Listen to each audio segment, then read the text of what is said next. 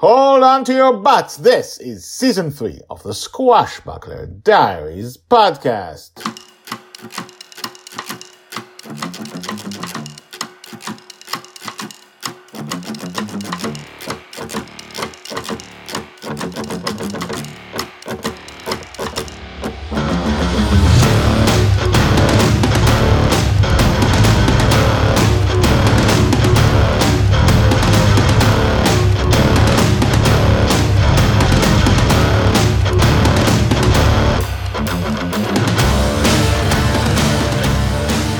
Welcome back. My name is Guy Hasson, and you are listening to the Squashbuckler Diaries podcast, a daily podcast about Joy Shelley, the girl who is lost in dreams. Joy is lost in dreams. She's the girl who lives in dreams. She's the dream girl, as the Guardian calls her. And I've been away for a few days again. I am doing my best to put my life in this, to do them both at the same time. It is very hard and at the same time to write book two, to publish book one. So I apologize and hopefully it will not happen again anytime soon. After the family, after having a job, this is priority one. So let's begin from where we left off. Justin has been behaving badly, badly, and Joy has been picking up on it and been feeling bad, and she had to get her own food because he didn't take care of her and she behaved badly towards him, and Justin took some time alone at the stern of the ship. Let's see what happens now. Season 3, Episode 64 Food and Water, Part 6 Alone. Joy's age nine and a half, told by Grandpa Walt. Justin has been gone for a minute now, somewhere in the stern of Bonny's Revenge. Joy hasn't looked back once, helming the ship forward, often swerving around the stems and shrooms. I have no idea how she can tell she's going in the right direction, but that is not my problem now. Susie elbows me softly. What? She elbows me again. This is not a good form of communication. I've told it to her a thousand times and she refuses to understand. Use words, I say. She points to the door to the infinite prison. Check on him. I sigh. I'm not the person to check on him. I'm not good with these talks, not without a chessboard in two hours. Time for the conversation. She elbows me again. The guardian is looking at us as if we're aliens. I wave at her to stop.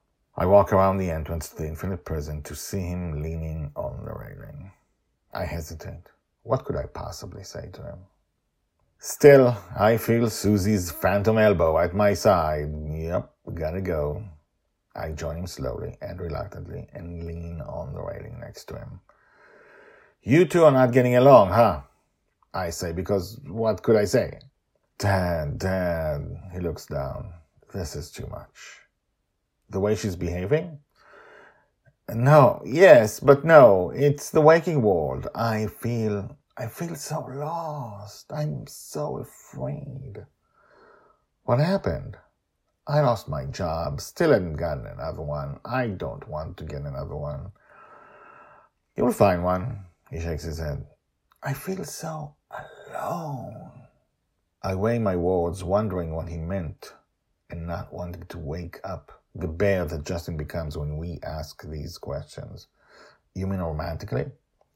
I mean, in every way. Even here, Joy just doesn't let up. She doesn't give me time to feel better. I'm not what she needs right now. I'm just, I'm just a loser dad. Well, son, I'm going to ignore almost everything you said and just say one thing.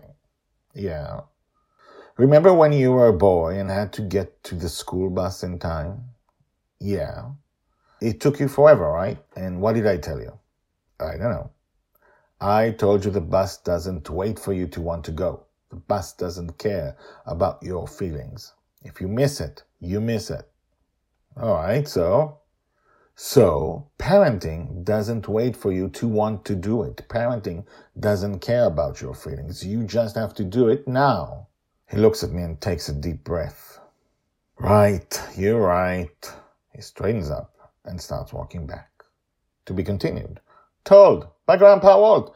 Hashtags Joy, Grandma Susie, Grandpa Walt, The Guardian, Justin. So, sometimes In addition to everything I said about why I didn't get episodes out, even when there was COVID at its height and I had three kids, I got the episodes out. Sometimes, in addition to everything, something at the level of a book has to be written and not the level of a podcast. Now, this is a quick popcorn thing, but it's a deep issue thing. And I knew that Justin had to say that he's alone and then find a way to get over it because things have been going very badly for him, which you can see in book two, A Wolf's Dream, which is why he was having all these terrible nightmares and he, needed to cope in the dreams. And he has no no time for for joy having no time for him. She needs to be to feel well. She has lost her home. She is lost in a dream. She has lost so many things, and now she has to be dadless, fatherless. Well, no, she doesn't. She can't. He can't do that. The Squashbuckler Diaries is about life. It's about their life in the dream, in between the big adventures in the books. What is it like to actually live in a dream when you have a father who has his own life in the waking world that doesn't have anything to do with yours, and sometimes it's too much for him. The conclusion to this little arc is coming tomorrow. In the meantime, write to me what you think about this podcast and about this episode and about Justin and Joy.